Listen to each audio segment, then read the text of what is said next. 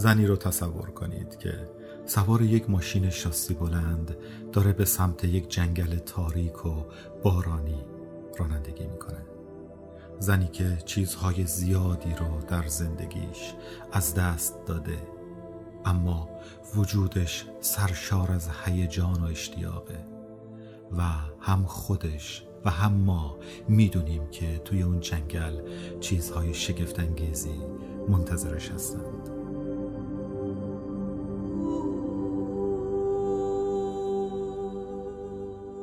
این یکی از ماندگارترین تصاویر داستانی است به نام همیشه ماندگار، اثر جودیت بیگلو.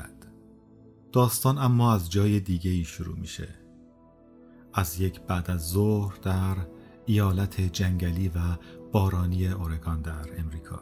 کلودیا زنی میان سال که مهندس نقشه برداریه و همراه یک ماشین شاسی بلند و همکاری که اون رو در کارش کمک میکنه دارن در کوره راه‌های جنگلی پیش میرن و از مناطق مختلفی که روی نقشه وجود داره اما به نظر میاد که اشتباه ثبت شده نقشه برداری مجدد میکنند.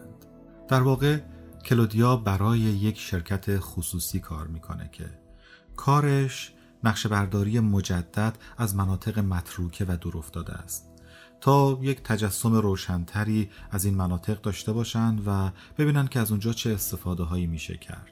خیلی از روستاهایی که مردم سالها پیش اون رو ترک کردن، کارخونه‌های چوب‌بری یک قرن پیش که کارگران رو ترک کردن و بین درختان انبوه محصور شده.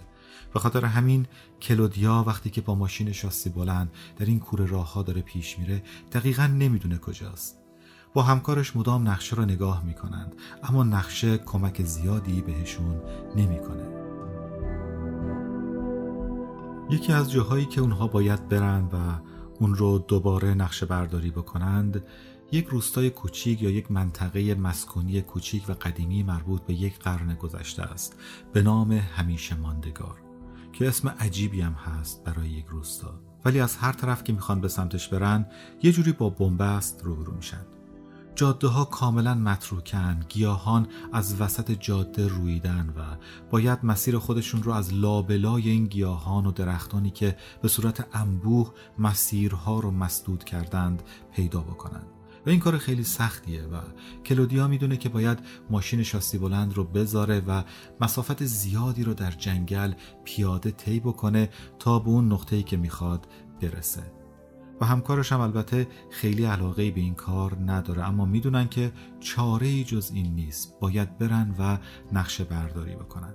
برای همین مدام هی مسیرشون رو تغییر میدن، این ور میرن اون ور میرن تا اون راه سخته رو نرن، به سمت همیشه ماندگار که تو دل جنگله نرن و بعد حالا سر فرصت بتونن کارشون رو انجام بدن، در حالی که کارشون خیلی هم خوب پیش نمیره و در طول هفته باید خیلی جاهای دیگه رو ببینن و هنوز مونده و هر کدوم از این جاها هم به نوعی مشکلات خودشو داره. یه جا جاده ریخته، یه جا اصلا جاده‌ای وجود نداره، یک جا تو نقشه نگاه میکنی میبینی اصلا اون مسیری که باید میرفتی نیست و رو نقشه الکی جاده رو کشیدن، یا یه جا یه جاده‌ای میبینی که اصلا باز رو نقشه نیست و میتونی بری و معلوم نیست این جاده به کجا میرسه و خیلی مسائل دیگه.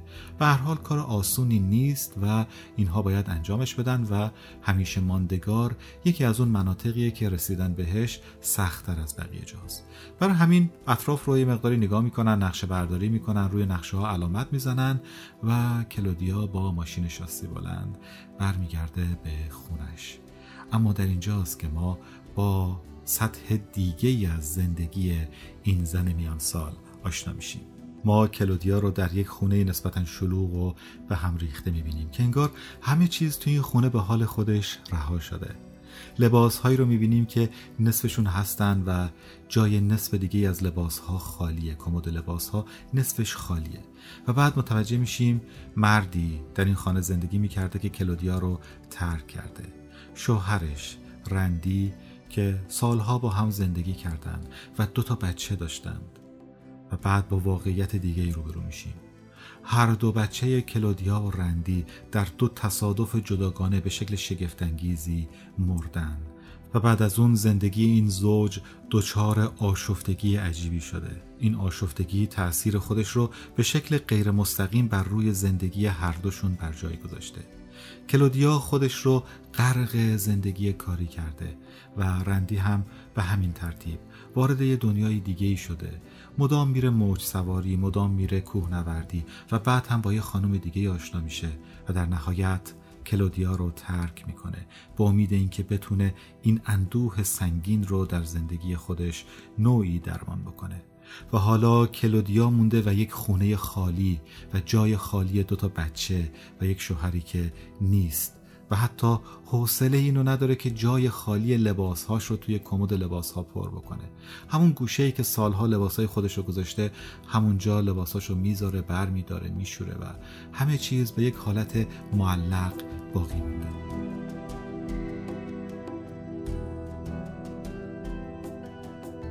و در یک روز تعطیل، همونطور که کلودیا روی تخت دراز کشیده و حوصله هیچ کاری رو نداره، به گذشته کلودیا سفر می‌کنیم، به دوران کودکیش، زمانی که رویاهای بزرگی در سر داشت، رویاهایی که البته بعد تبدیل به یک شغل کسل کننده شد و تنها جذابیتش این بود که میتونه گاهی وقتا بره و جاهای تازه‌ای رو ببینه. اما رویاهای کودکی کلودیا خیلی زیباتر از اینه. اون در رویاهای کودکیش به همه جای جهان سفر میکنه، اما در این سفرها تنها نیست. یک دوست خیالی داره به نام مارک که اون رو همراهی میکنه، اون رو ستایش میکنه، همه جا مواظبشه و اصلا به خاطر وجود مارکه که کلودیا میتونه این سفرهای هیجان انگیز رو بره. و حالا در سن 55 سالگی کلودیا تنها روی تخت دراز کشیده و چشمهاش رو بسته و لحظاتی رویاهای شیرین کودکیش رو به یاد میاره و لبخند کمرنگی میزنه. اما موندن در این اتاق آسون نیست. خوابیدن روی این تختی که زمانی با رندی روش میخوابیده آسون نیست و همه چیز براش مثل یک وزنه است که روی قلبش داره سنگینی میکنه. فکر میکنه چه کار بکنم، یه مقدار همه چیز رو بالا پایین میکنه و بعد در نهایت به این نتیجه میرسه که بره سوار شاسی بلندش بشه و به سمت جنگل رانندگی کنه. شاید بتونه منطقه دورافتاده همیشه ماندگار رو توی جنگل پیدا بکنه و از اون نقشه برداری بکنه، محل دقیقش رو علامت گذاری بکنه، یادداشت‌هایی در موردش بنویسه و کارش رو یه مقداری جلو بندازه.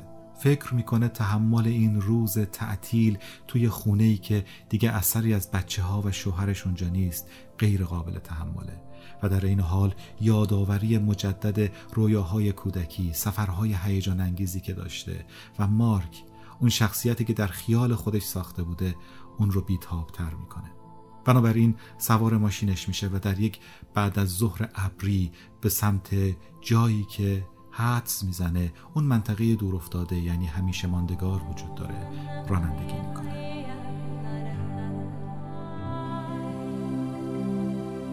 اما همینطور که بیشتر در دل جنگل پیش میره چیزهای بیشتری هم به یادش میاد، هم چیزهایی از گذشته، از رویاهایی که با اون شخصیت خیالی یعنی مارک داشته و هم چیزهایی که واقعیت امروز هستند. اون بارها شنیده که در دل این جنگل‌ها کسانی گرس پرورش میدن و این آدم‌ها معمولاً خلافکارانی هستن که به هیچ وجه دوست ندارن کسی نزدیکشون بشه و طبیعتاً اگر یک زن با ماشین به سراغشون بره معلوم نیستش که چه واکنشی از خودشون بروز بدن.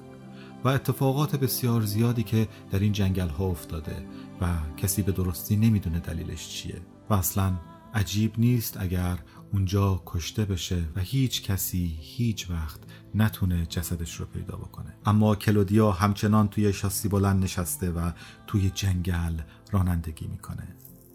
هوا به سرعت در حال بارانی شدنه. ناگهان یک راه فرعی پیدا میکنه، میپیچه توی راه فرعی و خودش رو در یک منطقه عجیب میبینه. منطقه‌ای که اصلاً شبیه اون نقشه‌هایی که قبلاً دیده بود نیست، راه‌هایی که در هیچ نقشه‌ای وجود نداره و فضایی که اصلاً شبیه آن چیزی که پیش بینی می‌کرد نبود. کلودیا مدام به خودش میگه باید برگردم. کجا دارم میرم؟ دارم با خودم چه کار میکنم؟ دارم با زندگیم چه کار میکنم؟ اما همچنان پیش میره و چیزی که اون رو به پیش میبره همون شجاعتیه که در کودکی خودش تجربه کرده، همون شجاعتیه که در گشت و گذار ذهنی جهان در کودکیش داشته. بنابراین کلودیا همچنان پیش میره و ناگهان خودش رو در یک شهر شگفت‌انگیز میبینه. در همیشه ماندگار.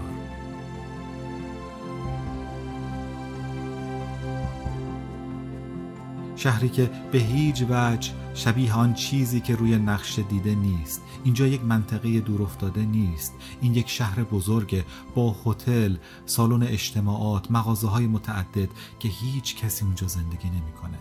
یک شهر خالی محصور در میان جنگل. کلودیا با تعجب و حیرت و کمی ترس به دوروبرش نگاه میکنه. خونه ها سالمتر از اون چیزی هستن که به نظر میاد و خیلی سخته که بشه تصور کرد چطور این ساختمان های چوبی 100 سال در جنگل دوام آوردن و همچنان انقدر درخشانن و همچنان گاهی روی شیشه ها انعکاس نورهای عجیبی میدرخشه. کلودیا از پنجره شاسی بلند این شهر عجیب رو نگاه میکنه، اما هنوز جرأت پیاده شدن از ماشین رو نداره و فکر هم میکنه که اصلا کار مناسبی نیست، چون این شهر جای خیلی خوبی برای پنهان شدن خلافکار هاست یا هر چیز دیگه‌ای که بشه اون رو تصور کرد. شهری که شاید مدت‌ها باشه که هیچ کسی به اون قدم نذاشته، اما همچنان چقدر شگفت‌انگیزه که این خونه‌ها، این سالن‌ها، این مغازه‌ها اینقدر سالمند. انگار اصلاً عجیب نیست که در دل تاریکی ناگهان در یکی از این خونه‌ها باز بشه و زنی با لباس سفید بیرون بیاد.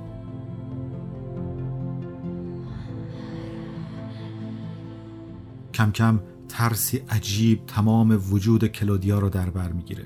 برای همین تصمیم می‌گیره که برگرده. اما به محض اینکه ماشین رو توی دنده میذاره ناگهان خاموش میشه. استارت میزنه اما ماشین روشن نمیشه. استارت دوم رو میزنه، اصلا استارت نمیخوره. انگار برق ماشین به صورت کامل قطع شده. چند بار تلاش میکنه اما هیچ اتفاقی نمیافته. کلودیا در ماشین رو باز میکنه، پیاده میشه تا نگاهی به موتور ماشین بندازه، اما همون موقع ناگهان باران بسیار شدیدی میگیره، طوری که در کمتر از چند ثانیه تمام لباسهای کلودیا خیس میشن. داخل ماشین برمیگرده، اما اونجا هم مدت زیادی نمیتونه بمونه. هوا به شدت سرده و کلودیا کاملا خیس. بنابراین تصمیم میگیره ساک لوازم اولیه‌اش رو برداره و وارد یکی از ساختمون‌ها بشه. ساختمونی که به نظر از بقیه بزرگتره و در و پیکر سالمتری هم داره. ساک رو برمی‌داره و با تردید از پله‌های چوبی بالا میره و وارد سالونی تاریک میشه.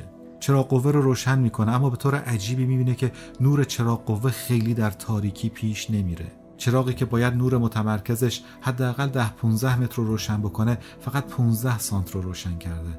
کلودیا نمیفهمه که مشکل از کجاست. فکر میکنه که همه چیز بیش از حد شبیه فیلم‌های ترسناکه. فکر میکنه که همه چیز انگار بیش از حد چیده شده است، اما همچنان نمیدونه باید چه کار کنه.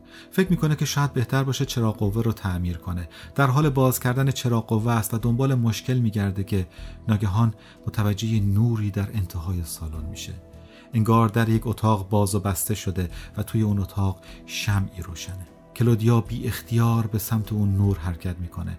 میدونه که شاید داره کار اشتباهی میکنه، اما هیجانی در وجودشون رو به جلو حرکت میده. هیجانی که البته پشتش یک غم بزرگه، غم از دست دادن 2 تا بچه‌اش و تنها موندن در خانه‌ای که سالها با شوهر و بچه‌هاش اونجا زندگی میکرده. کلودیا آرام آرام قدم برمیداره و وارد یک اتاق میشه و ببینه که واقعا اونجا شمعی روشنه. اتاق قدیمی است. اتاقی است که انگار مربوط به یک قرن، شاید مربوط به 1.5 قرن پیشه و همه چیز درش به شکل شگفت‌انگیزی سالمه. چند قدم به سمت روشنایی پیش میره، ولی ناگهان احساس میکنه که یه نفر دیگه توی اتاق حضور داره. کلودیا در حالی که بدنش از وحشت خشک شده، آروم به سمتی که احساس میکنه کسی اونجا ایستاده برمیگرده و ناگهان مردی رو میبینه. مردی قد بلند با موهای بلند فرفری که اون رو روی شونش ریخته. و لباس عجیبی که شبیه شنله، شبیه لباس هایی که مثلا در قرن 17 یا 18 مرد ها می پوشیدند. کلودیا کاملا زبونش بند اومده و به صورت مرد نگاه میکنه، اما کم کم متوجه چیزی میشه. صورت این آدم براش بی نهایت آشناست. نگاه میکنه، فکر میکنه این کیه، اینو کجا دیده، و همینطور که به صورتش، به صورت زیباش و بدن ورزیدش داره نگاه میکنه، کم کم چیزی یادش میاد. این همون کودکی است که در رویاهای کودکی خودش ساخته. این مارکه، این مارکه که دور از او، دور از رویاهای او بزرگ شده و حالا تبدیل به یک مرد میان سال شده و در این شهر متروکه روبروش ایستاده. مرد لبخند میزنه و میگه آره خودم هستم، من مارک هستم.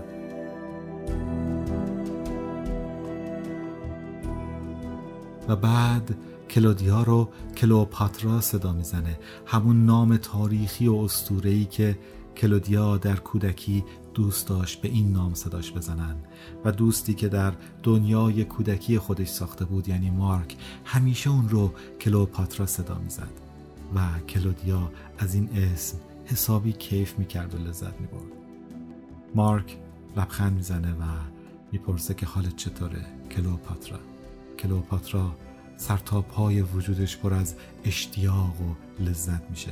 آرام به سمت مارک قدم برمیداره، اما مارک بهش میگه که تو نمیتونی منو لمس کنی. کلودیا متعجب میپرسه چرا؟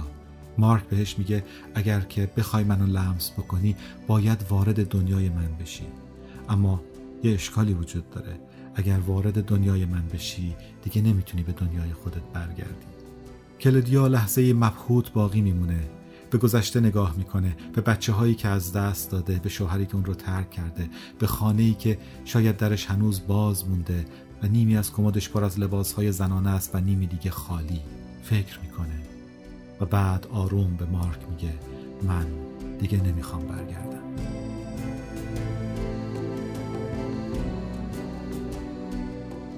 و طبیعتاً داستان همینجا تمام میشه و ما رو در برابر یک موقعیتی قرار میده که میتونیم بهش فکر بکنیم، میتونیم اون رو از زوایای مختلفی ببینیم. میتونیم مثلا تصور بکنیم که این داستان استعاره از زندگی یک آدمه، یک زنه که خیلی چیزها رو تو زندگیش از دست داده، یه جای خالی بزرگ توی قلبش باقی مونده. این جای خالی بزرگ، این درد بزرگ، اون رو به سمت نوعی مرگ خودخواسته پیش برده. میتونیم ملاقات با مارک رو شکلی از خودکشی و شکلی از رفتن به دنیای رویا تصور کنیم. میتونیم تصور بکنیم که چطور رنجهای زندگی ما رو به سمت خیال پردازی های فانتزی سوق میده. ولی از سمت دیگه میتونیم کمی عمیق‌تر به این داستان فکر بکنیم. از خودمون سوال بکنیم چطور رویایی که تو در کودکی داشتی و اون رو فراموش کردی و اون رو کنار گذاشتی، در جای دیگه رشد کرده، بزرگ شده و یک دنیای دیگه رو ساخته و تو در میان سالی دوباره با اون دنیا در حالی که همراه تو ولی بدون آگاهی تو رشد کرده روبرو میشی. میتونیم به این فکر بکنیم که چطور وقتی ما تسلیم روزمرگی ها میشیم، وقتی خواسته های واقعی قلبمون رو کنار میذاریم و اونها رو انکار میکنیم و اون رو با یه چیز پیش پا افتاده کم ارزش پر میکنیم، وقتی که عادت میکنیم یه کاری رو که همه انجام میدن ما هم انجام بدیم، وقتی که خیلی چیزها رو ناگزیر در یک زندگی تکراری از دست میدیم، ممکنه برگردیم و به خودمون نگاه بکنیم و بگیم که من واقعا کی بودم، من چی میخواستم و چرا الان اینجام. فکر بکنی که رویاهای تو چی بودن و چقدر میتونستن واقعیت داشته باشن و اون زندگی که تو میخواستی چی بوده و آیا میتونی الان اونو دوباره زندگی کنی. این شاید تصویر و استعاره‌ای باشه از زندگی خیلی از آدم‌ها که تسلیم روزمرگی‌های زندگیشون میشن و تسلیم از دست دادنها و شکستهای زندگیشون میشه و این شکست و از دست دادن رو زمانی میشه احساس کرد که اون درخشش رویاهای واقعی، اون خواسته های قلبی و واقعی زندگیت رو رو در رو میبینی و میبینی که چطور رویاهای تو جدای از تو، دور از تو رشد کردن، بزرگ شدن، کامل شدن و حالا در یک زمان دیگه رو در روی تو قرار گرفتن. داستانی که براتون تعریف کردم از کتابی به نام همیشه ماندگار، مجموعی از داستان‌های کوتاه که خانم ماندانا قهرمانلو اون رو ترجمه کرده و نشر قطره اون رو منتشر کرده و روی کتاب هم نوشته شده داستان‌های فرازمینی، که البته کمی هم همینطور هست، یعنی داستان‌ها رو وقتی میخونید میبینید که درش یک عامل شگفتی وجود داره. حالا اینکه چقدر فرازمینیه یا در زمین این اتفاق شگفت میفته که خب دیگه انتخاب خود شماست که ببینید چه تعبیری میتونید از این داستان‌ها داشته باشید. اما داستان‌های خوبیه، ترجمه‌های خوبی هم داره و امیدوارم که داستانی که براتون تعریف کردم انگیزه‌ای بشه که کتاب رو بخونید. البته باز هم از این کتاب شاید چیزای دیگه براتون تعریف کنم، ولی مهمتر از این که این کتاب رو بخونید یا نخونید اینه که ببینیم داستان‌ها چه تأثیری در ذهن و آگاهی ما میذارن.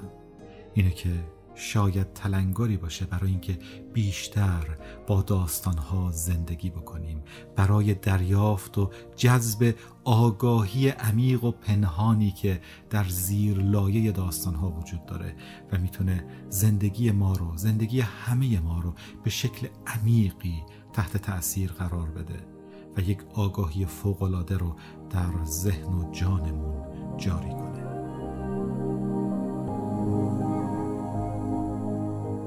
اینجا رادیو ایران مهر، صدای داستان، شعر و زندگی، به نشانی @ حافظ کی.